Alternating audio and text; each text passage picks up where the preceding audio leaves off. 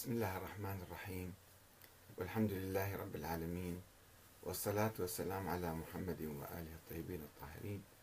ثم السلام عليكم أيها الأخوة الكرام ورحمة الله وبركاته. ومرحبا بكم في برنامج أنت تسأل وأحمد الكاتب يجيب. أهلا مرحبا بكم. دقائق ونكون معكم إن شاء الله ويرجى كتابة أسئلتكم.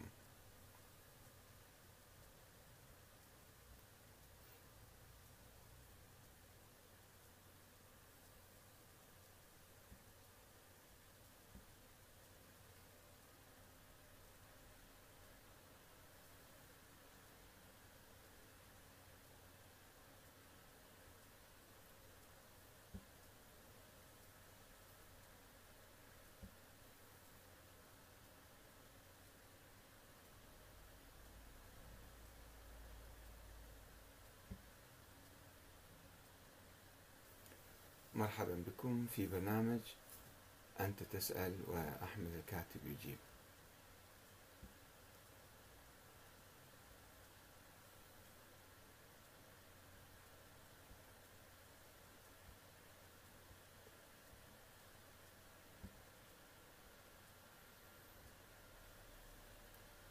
دقائق إن شاء الله ونكون معكم في برنامج أنت تسأل وأحمد الكاتب يجيب.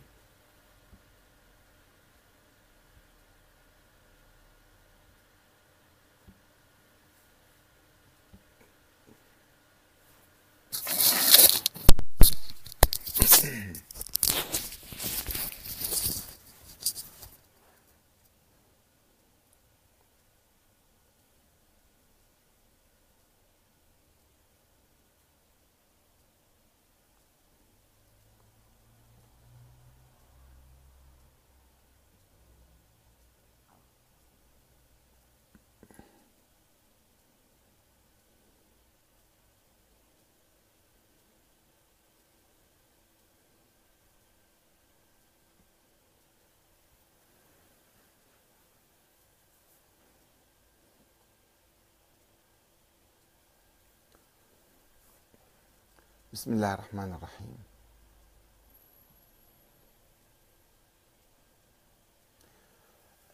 أحد الأخوة سألني يوم أمس عن حادثة بني قريظة. بني قريظة ملخص القصة. في حرب الخندق اليهود والمشركون والأعراب البدو اتفقوا على محاصرة المدينة والقضاء على الإسلام قضاء نهائيا. وكان بين النبي محمد صلى الله وسلامه عليه بين المسلمين يعني وبين يهود بني قريظة اللي هم كانوا قبيلة في حصن قريب من المدينة. عهد واتفاقية أمان. فعندما جاء قادة يهود خيبر وبني النظير إلى هؤلاء وطلبوا منهم الانحياز إليهم أن هذه انتهى مصير محمد. فأنتم تعالوا معنا الآن حتى نقضي عليه في معركة الأحزاب. إلى أن استمالوا هؤلاء القوم ونكثوا عهدهم في ساعة العسرة في ساعة الشدة في ساعة اللي كان المسلمين كلهم مهددين بالإبادة. عشرة آلاف مقاتل جايين من قريش وغطفان والقبائل الأخرى وأيضا اليهود اجتمعوا هنا. ف ولكن النهاية كانت بالعكس. النهاية أن المشركين انفضوا بعد ما قتل قائدهم العسكري عمرو بن عبد ود العامري ورجعوا خائبين. وهنا توجه المسلمون إلى بني قريظة وحاصروهم وطالبوا بنزولهم على حكمهم. ثم يعني استسلموا وقتلوا. قتل الرجال قتلوا. هكذا تقول الرواية في ابن إسحاق. أن الرجال قتلوا والنساء أسروا وانتهوا. فكثير ما يسألون الناس أنه كيف يعني النبي محمد يقتل هؤلاء الرجال حوالي 900 واحد 800 واحد 900 واحد من الرجال كلهم قتلوهم مرة واحدة في يوم واحد. هذا الجواب على هذا السؤال اللي هو فعلا يعني يستفز الناس إنه كيف يعني إنه مقتله عظيمه هذه القصة لا تروى في الكتب اليهودية. وابن إسحاق طبعا كتاب ابن هشام الآن موجود السيرة النبوية لابن هشام. ابن هشام جاء بعد حوالي خمسين سنة من ابن إسحاق. ووجد كتابا لابن هشام لدى واحد اسمه البكاء البكائي فأخذ الكتاب منه وهذا يعني عملية في الرواية غير غير علمية وغير مأمونة كثيرا. وجد في كتاب الوجدان من أضعف أنواع الرواية ومستويات الرواية. فوجد كتابا وهذا الكتاب لابن إسحاق آه، اللي توفى سنة 151 كان في ثلاث مشاكل. آه، هو نفسه ابن إسحاق الإمام مالك يقول هذا الدجال من الدجاجله يقدح فيه. ويفسره بعض الناس محمد بن سيد الناس المؤرخ المتأخر. أنه كان لأنه كان ابن إسحاق يأخذ من اليهود يأخذ من أبناء اليهود ويجمع الروايات ويجمع القصص من أحفاد اليهود آه، في بني قريظة أو بني النضير أو الخيبر أو كذا ويروي الروايات. وكتابه كان مليئا بالإسرائيليات والقصص الإسرائيلية. فكان يروي التاريخ برواية آه، منحازة إلى اليهود. ثم أن رواياته روايات ابن إسحاق ليست مسندة يعني في بعض الروايات عنده مسندة وأكثرها إما سند يعني مقطوع أو مرسل أو أصلا بدون سند يروي هكذا. وهذا يسبب ضعف في الرواية. الشيء الثالث أن هذا الكتاب ضاع. لا يوجد أصل لهذا الكتاب. إنما الكتاب ابن هشام اللي هو على أساس يعني اعتمد عليه أخذ الكتاب ونقحه وهذبه وشذبه وحذف الأشعار من عنده وحذف الإسرائيليات وحذف كذا وأضاف من عنده أشياء صار كتاب آخر. طيب ابن هشام اللي توفى سنة 208 200 بعد ال 200 يعني. آه هذا آه مؤلف كتاب ويحكي هاي القصة قصة بني قريظة. عن كتاب وجده عن أصل ضائع عن شخص ضعيف عن روايات ضعيفة وعن يعني غير معتمدة. فالمؤرخين الآخرين ما يذكرون هالتفاصيل. أيضا كتبهم ضاعت أكثرها ضاعت يعني. فما يمكن الاعتماد على روايات المؤرخين. عموما يعني ليس هذه القصة فقط كل القصص اللي يذكروها المحدثين أهل الحديث كانوا أكثر تشددا في دراسة السند و آه، يعني ما كان يرووا أي رواية ولكن رواياتهم للسيرة النبوية مختصرة جدا.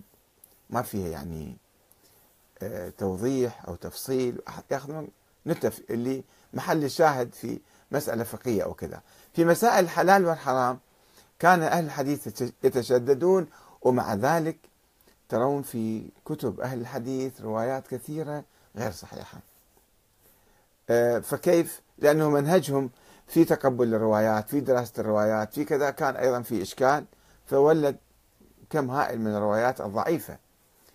آه، والأخباريين يعني المؤرخين رواياتهم أكثر بكثير أضعف بكثير من روايات المحدثين. فإحنا إذا أنا اليوم استعرضت في معظم الكتب آه، يعني التاريخية التي تلت ابن إسحاق أو سبقته وبينت أنه بعضها فقد بعضها ضعيف بعضها غير موجود آه، بعضها هم الرجال الرواة جدا ضعاف أو يعني آه، من كتب الأدب وكذا. فمع الأسف الشديد إحنا عندنا فقط القرآن الكريم اللي دون في زمن النبي وبعده بقليل جمع وضبط. بينما مثلا في زمن النبي ما حد ما كان يكتب التاريخ. اليوم ما ماذا حدث في هذه الواقعة؟ ماذا حدث في هذه المعركة؟ فهاي تجي نقلة عن آه، الأخبار الشفوية. واحد عن واحد عن واحد عن واحد ورا 100 سنة 150 سنة 200 سنة يجي واحد مثلا يجمعهن وهذه الروايات تكبر وتصغر وتتقلب وكذا وإحنا يمكن نجرب في غرفة واحدة في صف واحد دراسي مثلا. 20 طالب موجودين. المعلم يخبر أحد الطلاب خبرا ويقول له انقل له بإذنه بإذن الطالب الآخر. عندما يدور في خلال ربع ساعة أو أو نصف ساعة بين 20 طالب جالسين في صف واحد ساعة واحدة نرى الخبر يتغير تماما. فكيف إذا كان 100 سنة أو أكثر أو أقل؟ ويمكن إحنا الآن نشوف بعض الحوادث التاريخية كيف تنقل بعدة صيغ وعدة أشكال وما نقدر نضبط إلا نشوف المصادر العلمية الدقيقة. وذيك الأيام ما كانت موجودة. فهذه مشكلة آه، السيرة النبوية ومشكلة الحديث عموما ومشكلة التاريخ اللي نقل في الجيل الأول في كلام كثير غير مضبوط وغير صحيح. هذا كان عندنا بحث آه، وكان عندنا أحد الصحفيين الأردنيين سألني قبل فترة موضوع آخر. كيف نجحت إيران في تسويق الميليشيات التابعة لها لمواجهة الإرهاب مع أنها تمارس الإرهاب ذاته أو ذاته ويقول ثمة حقائق تثبت تورط الميليشيات الشيعية التابعة لإيران بأعمال إرهابية. لماذا لا يتم استهدافها كمنظمات إرهابية ومحاربتها ضمن الحرب المعلنة على الإرهاب. هذا الأخ منزعج أنه ليش هاي حملة على الإرهاب صايرة؟ وما يشوف العمليات الإرهابية. قبل يوم من في لندن وقبل ثلاثة أشهر هنا سحق الناس. يعني بالشوارع بالشوارع ناس يسيرون على الأرصفة أو بالشوارع أو بالأسواق ويجون يفجروهم في ألمانيا في فرنسا في كذا على البحر على يعني هاي الأعمال الإرهابية. هذه اللي بالخارج واللي بالداخل هالتفجيرات المستمرة اليومية. هل رأيتوا مثل هاي الميليشيات الشيعية قامت بتفجيرات في منطقة معينة؟ سيارة ملغومة أو انتحاري يدخل في السوق وفي الشارع ويفجر. يوميا تحدث عندنا هذه المفج... المفخخات و آه، الإرهابيين يتبنونها في في العراق في سوريا في باكستان في أفغانستان. في مصر في أماكن كثيرة ويتفاخرون بها ويعلنوها بصراحة. ويجي الأخ يقول ليش الميليشيات الشيعية ما حد ما يذكرها؟ لما هي تكافح الإرهاب. وأنت تقول الميليشيات التابعة لإيران آه، آه، أنه هذه يعني في تسويق الميليشيات التابعة لها لمواجهة الإرهاب. فهي عم تواجه الإرهاب. هذا الإرهاب في فرق كثير بين واحد يقوم بالإرهاب وواحد يقاومه واحد يواجهه. فالأخ مختلط عند الأمور لأن نظراته يعني طائفية ما أعرف كيف يعني إرهابية نظرات إرهابية. فقلت له سألني عن الخاص بالحقيقة. قلت له أختلف معك جدا في صيغة السؤال من عدة نواحي فهو السؤال يعني يدعي وجود حقائق تثبت ما يزعم يزعم من تورط ما يسميه ميليشيات شيعية يزعم أنها تابعة لإيران. مزاعم على مزاعم. فرضيات على فرضيات. أنها تقوم بأعمال إرهابية. فلا أعتقد بوجود هكذا حقائق كما تقول. كما يصورها السؤال. الذي يحاول. يعني ربما تحدث أعمال فردية. والمنظمات تتبرأ من عندها. مو تعلنها وتتفاخر فيها. يمكن شخص معين متسلل في إحدى حركات المقاومة مثلا ويقوم بعمل إرهابي أو يتخذ موقف غير صحيح. لكن هذا ما يعني أنها سياسة متبعة وهذه مباركة ومؤيدة ومدعومة. السؤال يحاول أن يقارن بين أعمال فردية ربما صدرت من بعض الأشخاص كما يحدث عادة في كل الحروب حتى بريطانيا وأمريكا لما راحوا العراق صارت أعمال إرهابية من قبل جنودهم وعاقبوهم وحبسوهم أو آه، مثلا حكموهم وفرق يعني بين أعمال فردية وبين سياسي وبين سياسة إرهابية معلنة ورسمية تتبناها المنظمات الإرهابية المعروفة كداعش والنصرة وأخواتهما ولا حاجة لمناقشة بقية فقرات الإدعاء الواردة في السؤال من تبعية عامة المنظمات الشيعية التي لم يسميها السائل لإيران. كل كل المنظمات حركات المقاومة في العراق مثلا هي تابعة لإيران. هذا إعلام أيضا إرهابي إعلان إرهابي وإعلام أمريكي وسعودي في نفس الوقت. وقبل أن أرد على السؤال الذي يستبطن قدرا كبيرا من الانحياز الطائفي أود أن أميز بين الدول والمنظمات والأنظمة الشرعية والأنظمة الإرهابية. فالأنظمة والمنظمات الشرعية هي التي تؤمن بحق الشعب باختيار ممثليه الشرعيين بصورة ديمقراطية حرة ولا تكفر أي فصيل أو طائفة من المجتمع وتلتزم بالقضايا الوطنية في مجابهة الاستعمار والصهيونية ولا تعتمد العنف المفرط أو الإرهاب سياسة رسمية عامة.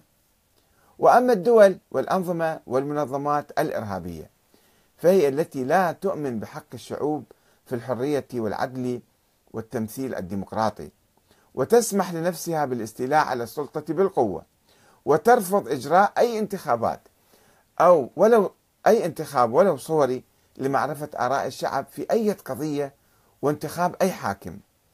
وتعتمد خطابا رسميا طائفيا يكفر فيه الطوائف الأخرى ويستبيح دماءها وأموالها وحقوقها. ثم تتحالف مع المستعمرين وأعداء الأمة بصورة سافرة وتعتمد سياسة إرهابية في القتل العام الذريع والوحشي وتتفنن في أساليب القتل والتعذيب وتقوم علنا باستعباد وسبي النساء والرجال والأطفال وبيعهم في أسواق النخاسة وتتفاخر بذلك. هذا هو الإرهاب. ومن هنا لا يجوز تركيز الضوء على بعض الممارسات العنيفة الفردية التي قد تحدث في الحروب وأحيانا كردود فعل لأعمال وحشية قام بها الإرهابيون. وقد حدث مثل هذه الأخطاء في جيوش في جيوش النبي محمد صلى الله عليه وآله وسلم. ولكنه لم يتبناها ولم يؤيدها وتبرأ منها لأنها لم تكن من سياسته المعلنة والمتبعة. كما تبرأ من تلك الأعمال الفردية العنيفة قادة المنظمات الجهادية الوطنية الديمقراطية المدافعة عن الوطن والشعب التي تقوم بمواجهة الإرهابيين الذين يحاولون اغتصاب السلطة والسيطرة على الشعب بالقوة والإرهاب وسبي النساء والذرية ونهب الأموال. ورجاء الأخير للسائل أن لا ينظر إلى الصراع الوطني الحضاري الدائر اليوم في المنطقة بعيون طائفية. أو يحاول التسوية بين ما يقوم به أبطال الحرية والتحرير من جهود جبارة في مكافحة الإرهاب وبين ما يقوم به الإرهابيون من مجازر يندى لها جبين البشرية. خدمة للمستعمرين والصهاينة والمستبدين.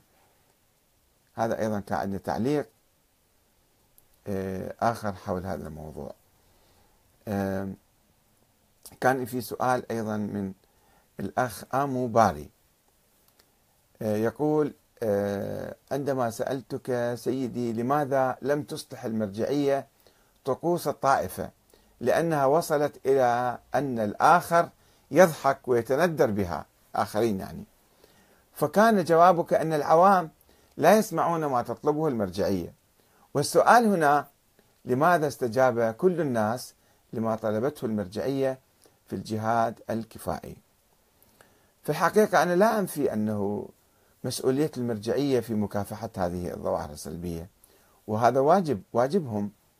ولكن بعض الأمور أصبحت كالعادات العادات المترسخة التي يصعب على المراجع مثلا الوقوف أمامها. افترضوا مثلا زيارة الأربع زيارات اللي مشي الناس يمشون بالملايين.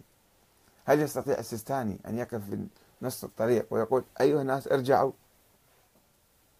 من يسمع كلامه؟ يعني هذا شيء صعب. و آه، يعني هو لازم واحد يصلح كثير من العادات السيئة ولكن المرجعية أحيانا ما ما تتمكن. ثم إن الجهاد الكفائي ما يحتاج ما يحتاج فتوى من المرجعية. لما يجي عدو يغزيك ويغزو بلادك هنا يسموه جهاد يعني دفاعي. جهاد دفاعي كل الناس كل البشر حتى الحيوانات يمكن حتى القرود تدافع عن نفسها إذا واحد هجم عليها تدافع عن نفسها فالإرهابيين الدواعش عندما غزوا العراق واستفزوا الناس فكانت هناك ردة فعل طبيعية من كل الناس في مقاومة هؤلاء. سواء صدرت الفتوى أو لم تصدر. طبعا الفتوى شحنت الناس أكثر ودفعتهم إلى الجهاد الجهاد الدفاعي. آه، ف يعني إذا هناك تمكنوا يقوموا بهذا العمل لأنه ضمن سياق الرأي العام آه، الموجود في البلد. آه، أما في بعض القضايا قد هم يتعللون أنه الناس ما يسمعون كلامنا وإحنا ما شفناهم يعني أنه يصدون. ربما أيضا يقول لك هذه مسائل بسيطة أو مسائل يعني فردية. الآن مثلا المرجعية تقوم بدور كبير في العراق حقيقة آه، في آه، تجميع رؤساء العشائر.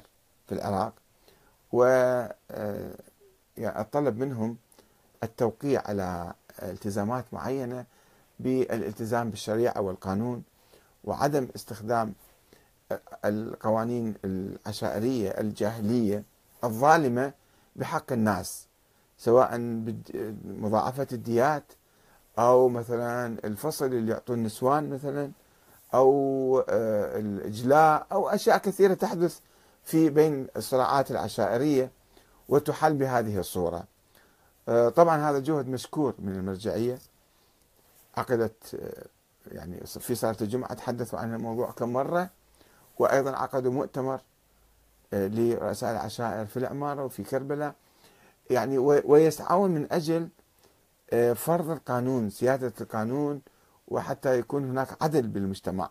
لأن العشائر عندما يجلسون عشيرة قوية وعشيرة ضعيفة وعشيرة كذا يمكن يظلمون الناس لأن ما في قانون ما في مساواة ما في حتى أصول محاكمات وتثبت من الجرائم. هكذا يفتون بصورة آه، شعبية خاطئة جدا. وطبعا إحنا أملنا أن المرجعية آه، تدعم الجهاز القانوني في العراق والحكومة لكي تفرض الأمن وأن يتم اللجوء إلى القوانين المحاكم المحاكم العادية تبت في هذه القضايا. وإذا كانت المحاكم فيها إشكال تطول وماطل وكذا فيجب أيضا إصلاح المحاكم وإصلاح جهاز القضاء حتى يبت في هذه الأمور بسرعة حتى لا تكبر وتتوسع وتصير مشكلة اجتماعية. وصراع بين القبائل ومعارك وحروب تصير أحيانا. فهذا يعني مو فقط المرجعية حقيقة حتى كل مثقف كل إنسان واعي المسؤولين السياسيين أيضا النواب هم مطالبين بالتفكير والاهتمام في هذه الأمور. ومنها القضايا الأخرى اللي الطقوس والكذا السيئة هم لازم يكون هناك وعي الاعلاميين آه، الواعين أن يقوموا بهذا العمل التوعوي. الآن نشوف إذا كان في أسئلة أخرى.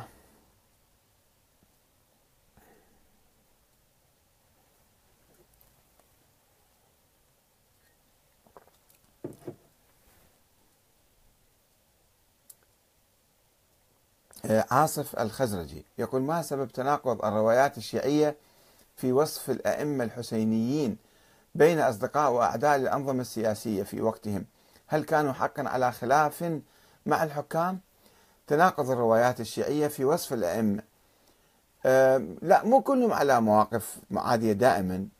الأمويين طبعا كان في أداء آه، كبير يعني مختلف بين أداء سلبي يعني أداء صامت وأداء إيجابي اللي مثل الإمام زيد. الإمام زين العابدين مثلا ما أعلن الثورة على الأمويين والإمام زيد لا ذهب وأعد للثورة وخرج وقتل بعد ذلك. آه، أيضا مثلا علاقات الإمام الصادق مع المنصور علاقات أحيانا متوترة أحيانا عادية. آه، الإمام آه، موسى الكاظم كانت متوترة سجن مات في السجن. الإمام الرضا كانت علاقته لا جيدة جدا وأصبح ولي أمر ولي ولي عهد للمأمون وبقية الأئمة يعني الجواد والهادي والعسكري. كانوا أيضا هم في كنف الدولة ومع الدولة العباسية اللي كانت قد أصبحت ضعيفة تلك الأيام وما إلى ذاك الدور الكبير. فتختلف من واحد إلى آخر. الشيخ ريسان لواء الزرقاني يقول السيرة النبوية العطرة تعرف من الإشراقات الزكية المهذبة النقية من أخلاق وسلوك سيد المرسلين صلى الله عليه وسلم. أحسنت ولكن هناك يعني من يعتمد على التاريخ الإسلامي على ابن إسحاق وابن هشام قد تحدث عنده مشكلة فكرية أنه كيف يمكن يحدث هذا الشيء مثلا في ذلك الزمان. وهذه أشياء مو دقيقة. الأخ محمد أبو الريحة يقول أستاذنا العزيز كلما نسأل أحد المدعين في ثقافة الإمام المهدي وأن خطه إلى الآن باقي لأن لا تخلو الأرض من حجة. نسأله بأن هاتوا برهانكم. يقولون أنت أعمل تتضح لك الرؤيا في, في الرؤيا في الإمام. في الإمام المهدي من خلال القرآن عندما أراد أن إبراهيم أن يطمئن قلبه دعاه الله أن أنت يا إبراهيم اعمل. تحصل على الاطمئنان. السؤال ماذا صحة استنتاجهم هذا؟ في الحقيقة يعني هذا كلام ادعاء. يعني هو المفروض في الأمور العقائدية أن نعتمد على القرآن الكريم أولا وإذا أردنا أن نعتمد على التاريخ أو على الأحاديث فيجب أن تكون أحاديث متواترة وصحيحة وقوية وثابتة. ولا يجوز المشكلة الكبرى في هذا الموضوع أنه المنهج إثبات الموضوع بالعقل يعني لجأوا قديما عندما أعوزتهم الأدلة التاريخية العلمية آه، فاستنتجوا بالنظريات بالفلسفة والنظريات والعلم الكلام فاستنتجوا ضرورة وجود ولد وقالوا بأنه افترضوا أنه موجود. فماذا نعمل لهم؟ يتحدثون. آه، كلام روح اسمع القرآن روح شنو خاصة بالقرآن ما يتحدث عن هالموضوع آه، جلاس الخليفة. آه، يقول سؤالي أستاذ كيف رضيت صفية الزواج نفس الليلة التي قتل فيها زوجها وممن قتل زوجها وأخوها وأبوها وعشيرتها؟ أنا لا يعنيني من من كتب ومن قال. ما هي هاي القصة لازم أنت واحد تتحقق فيها. يعني أنه هذه مروية بالتاريخ ولكن هذه رواية التاريخ من أين جاءت؟ ما هو الكتاب الموثق اللي روانا هاي القصة؟ هذه قصص تاريخية ما يمكن نعتمد عليها فيج تفاصيلها هو تزوجها النبي بعدين ولكن تفاصيل القصة بعد أن أسلمت بعد أن كذا. ما نعرف تفاصيلها وما يمكن نعتمد على ما موجود في ابن هشام اللي كتبه في أواخر القرن الثاني الهجري. عن كتاب قبل خمسين سنة ذاك أيضا قبل مئة سنة 150 سنة وما عنده سند برواياته. فهذه هنا المشكلة. الأخباريين. يقول لك ناخذ الروايات بدون سند. كما هي موجودة. الأصوليين والمحققين والعلماء والناس الباحثين ما يمكن يقبلوا الروايات بهذه الصورة. أنه هاي الرواية من وين؟ من كتبها؟ من جاء بها؟ تفاصيلها. كثير في روايات كثيرة. آه لابد من التدقيق والتحقيق فيها. ما يمكن قبولها. لازم نعتمد علم الرجال. والدقة. علم البحث العلمي لا يسموه علم الرجال. في المصطلح الحديث القديم يسموه علم الرجال. الآن تروحوا إلى جامعة مثلا. في دراسة التاريخ. هناك مناهج لدراسة التاريخ والتأكد من الروايات قبل تحليلها وتفسيرها واتخاذ موقف من عندها. فهذه قصص لا تقولوا أنه مروية بكتب المسلمين. لا هو ابن إسحاق كان يروي عن الإسرائيليين عن أحفاد الإسرائيليين. قصص كان يروي وجمع كتابه مملوء. وأجى أبن هشام شال كثير من عنده وربما بقى أيضا شيء من عنده.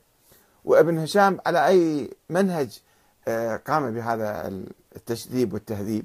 لا نعرف أيضا. ماذا وضع وماذا حذف وماذا حط أضاف كلها ما نعرفه. فالتاريخ فيه آه، مستنقعات مشبوهة وموبوءة ومار من ذيك المستنقعات وجاينا. وإحنا ما نعرف شنو صاير فيه ملوث. آه الأخ أحمد الحسناوي يقول الإمام علي لديه أحد عشر ولدا اثنان من فاطمة الزهراء مو اثنين ثلاثة أكثر ثلاثة يعني أو أربعة. آه زينب وأم كلثوم نسيتهم. آه وتسعة من زوجاته الأخريات. تسعة أولاد آخرين. آه طيب أحد عشرا أو أكثر من صار. فكان متزوج صحيح. الإمام علي لديه أحد عشر ولدا اثنان من فاطمة الزهراء وتسعة من زوجاته. السؤال هو أين ذرية هؤلاء التسعة في وقتنا الحاضر؟ الله أعلم. لا نعلم. يعني الثلاثة من أخوة العباس قتلوا في كربلاء. ما يقولون أم البنين الأربعة العباس وأخوته كلهم قتلوا في كربلاء. والبقية محمد بن حنفية مثلا كان عنده ذرية عنده أبو هاشم عبد الله وابنه علي والحسن وآخرين. ولكن لأنه سياسيا انتهوا فذريتهم أو سلالتهم أيضا ضاعت أو ذابت أو انتهت يعني. الله أعلم. عندك مثلا الجناحيين عبد الله ابن معاوية ابن جعفر الطيار. اللي قام بثورة قبل العباسيين وشكل دولة تقريبا في جنوب إيران في أصفهان وكذا. هذا أيضا من بني طالبي يعتبر من أبناء أبي طالب. آه، وكان أكيد عنده ذرية وعنده ناس ولكن قتل وبعدين راحوا. ال يعني هذه قصة ما نعرف جوابها شنو أنا وين صاروا الله أعلم. في التاريخ ناس يضيعون وخاصة يكون دائما يعني انتماء من خارج العوائل للعوائل الشريفة أو المحترمة والمقدرة بالأمة أو اللي تدر بعض المصالح. فالناس دائما يتبنون. نشوف كثير من المشايخ مرة واحدة يغلب ويصير سيد. كثير عندنا بالحوزة الآن وقديما أه والآن حتى عشائر حتى مو معممين عشائر يعلنون أنه والله إحنا بحثنا في التاريخ وجدنا أنفسنا إحنا ننتمي إلى سلالة علوية مثلا. الله أعلم. كيف تثمن كيف تتمكن تثبت هذا في التاريخ ادعاءات وتحصل صراعات بين العوائل. والسيد السيستاني عنده فتاوى عليها. أنه على الأقل لا تتحاركون بيناتكم. ففي ناس يرفضون الشيء هذا. وفي ناس لا يعني يهوون هذه الإدعاءات وتحصل مشاكل على ضوء ذلك. آه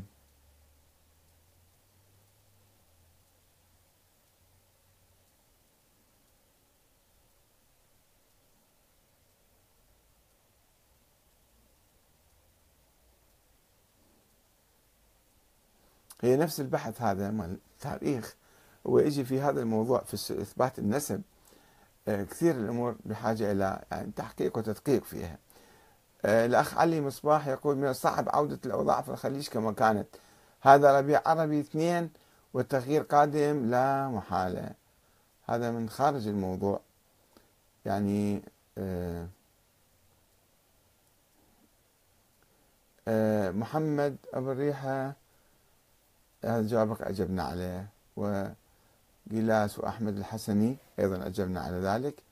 إذا كان هناك أسئلة أنا فاتتني ونزلت في الكمبيوتر ما أستطيع أن أقرأها. آه، محمد أبو الريحة يقول شيخنا العزيز ما مدى صحة لا تخلو الأرض من حجة؟ آه، لا تخلو الأرض من حجة. هل هذه آية قرآنية؟ أول شيء خلينا نشوف. يعني لما نؤمن قضية معينة مهمة جدا وخطيرة وعقائدية ونبني عليها أشياء كثيرة. هذه المقدمة هل توجد في القرآن الكريم؟ ما موجودة. الصوفية يقولون أن الأرض لازم فيها قطب. قطب واحد ولي هو هذا مركز الكون يصير. وبعض الجماعات بعض الفئات السياسية والطائفية أخذت هذا الشيء من من الصوفية. وربما أديان أخرى الله أعلم. فاولا حتى أنت قبل ما تسألني يا أخ محمد وأي موضوع واحد يطرح عليك قل له وين موجود بالقران الكريم؟ إذا كان موضوع عقائدي لأن القرآن احتوى كل الأمور العقائدية على الأقل الأمور التفصيلية المدنية عفوا العقلية كذا هذه ما كلها موجودة بالقرآن مفتوحة للناس حتى يفكروا فيها. فالأمور العقائدية اللي تصبح دين وجزء من الدين يجب أن تكون موجودة بالقرآن. طيب في أحاديث الرسول موجودة؟ لا النبي عنده حديث سواء عند الشيعة أو عند السنة انه الأرض لا تخلو من حجة. ثم خلينا نجي نشوف شنو المقصود من عنده.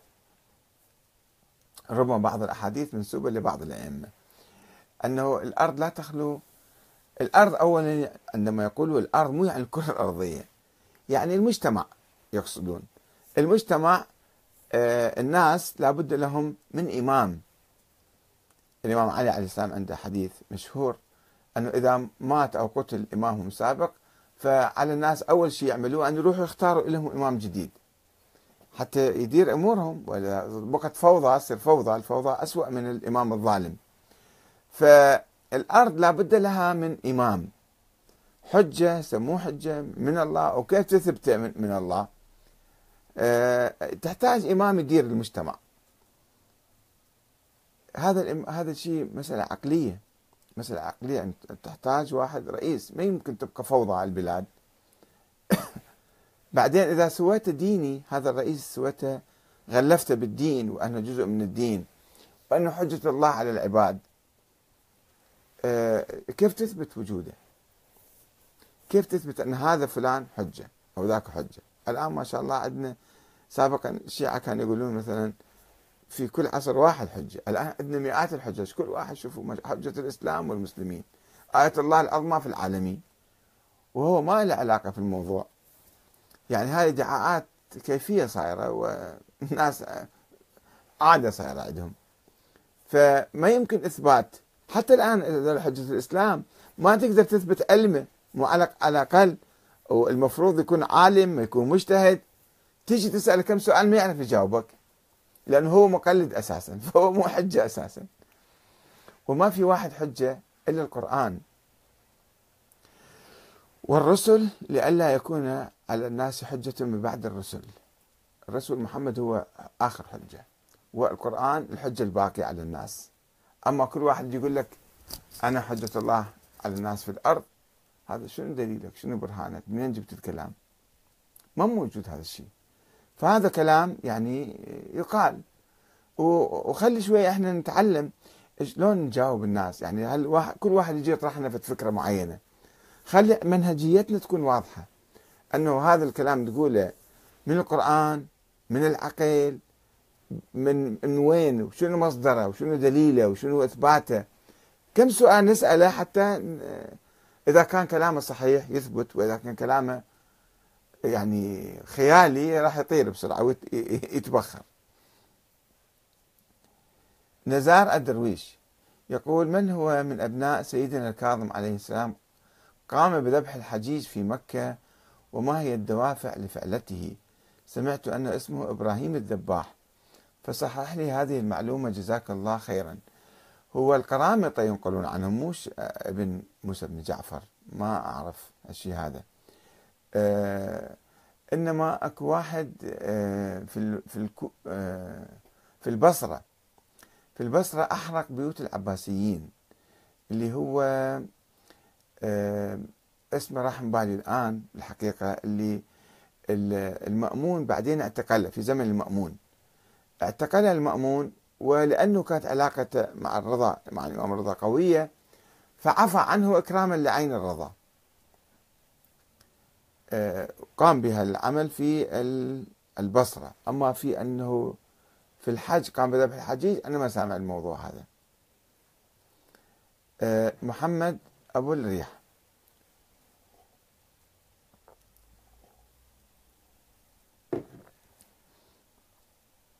يقول في الآية الكريمة آه، إذ حضر يعقوب الموت.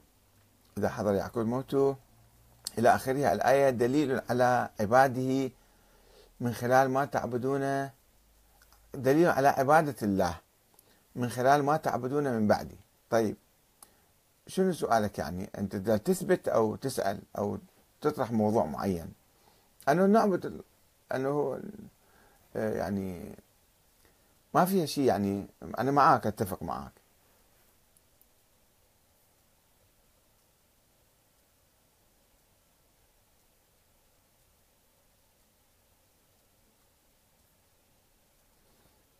نعم.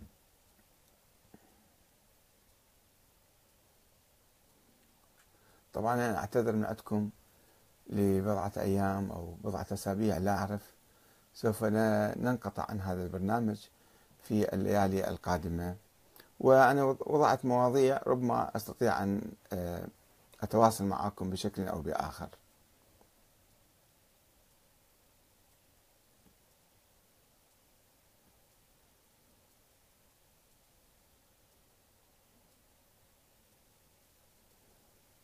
نعم. إذا كان في سؤال جديد حتى نستمر في البرنامج وإذا انتهت الأسئلة حتى أيضا نشكركم ونستودعكم الله و آه، نلقاكم إن شاء الله في وقت آخر. إذا إلى هنا نكتفي بهذا القدر. والسلام عليكم ورحمة الله وبركاته. وتصبحون على ألف خير ولا تنسونا من الدعاء إن شاء الله. آه، وإلى لقاء آخر بعد فترة من من الزمن إن شاء الله. إذا الله ابقانا أحياء. آه، في أمان الله.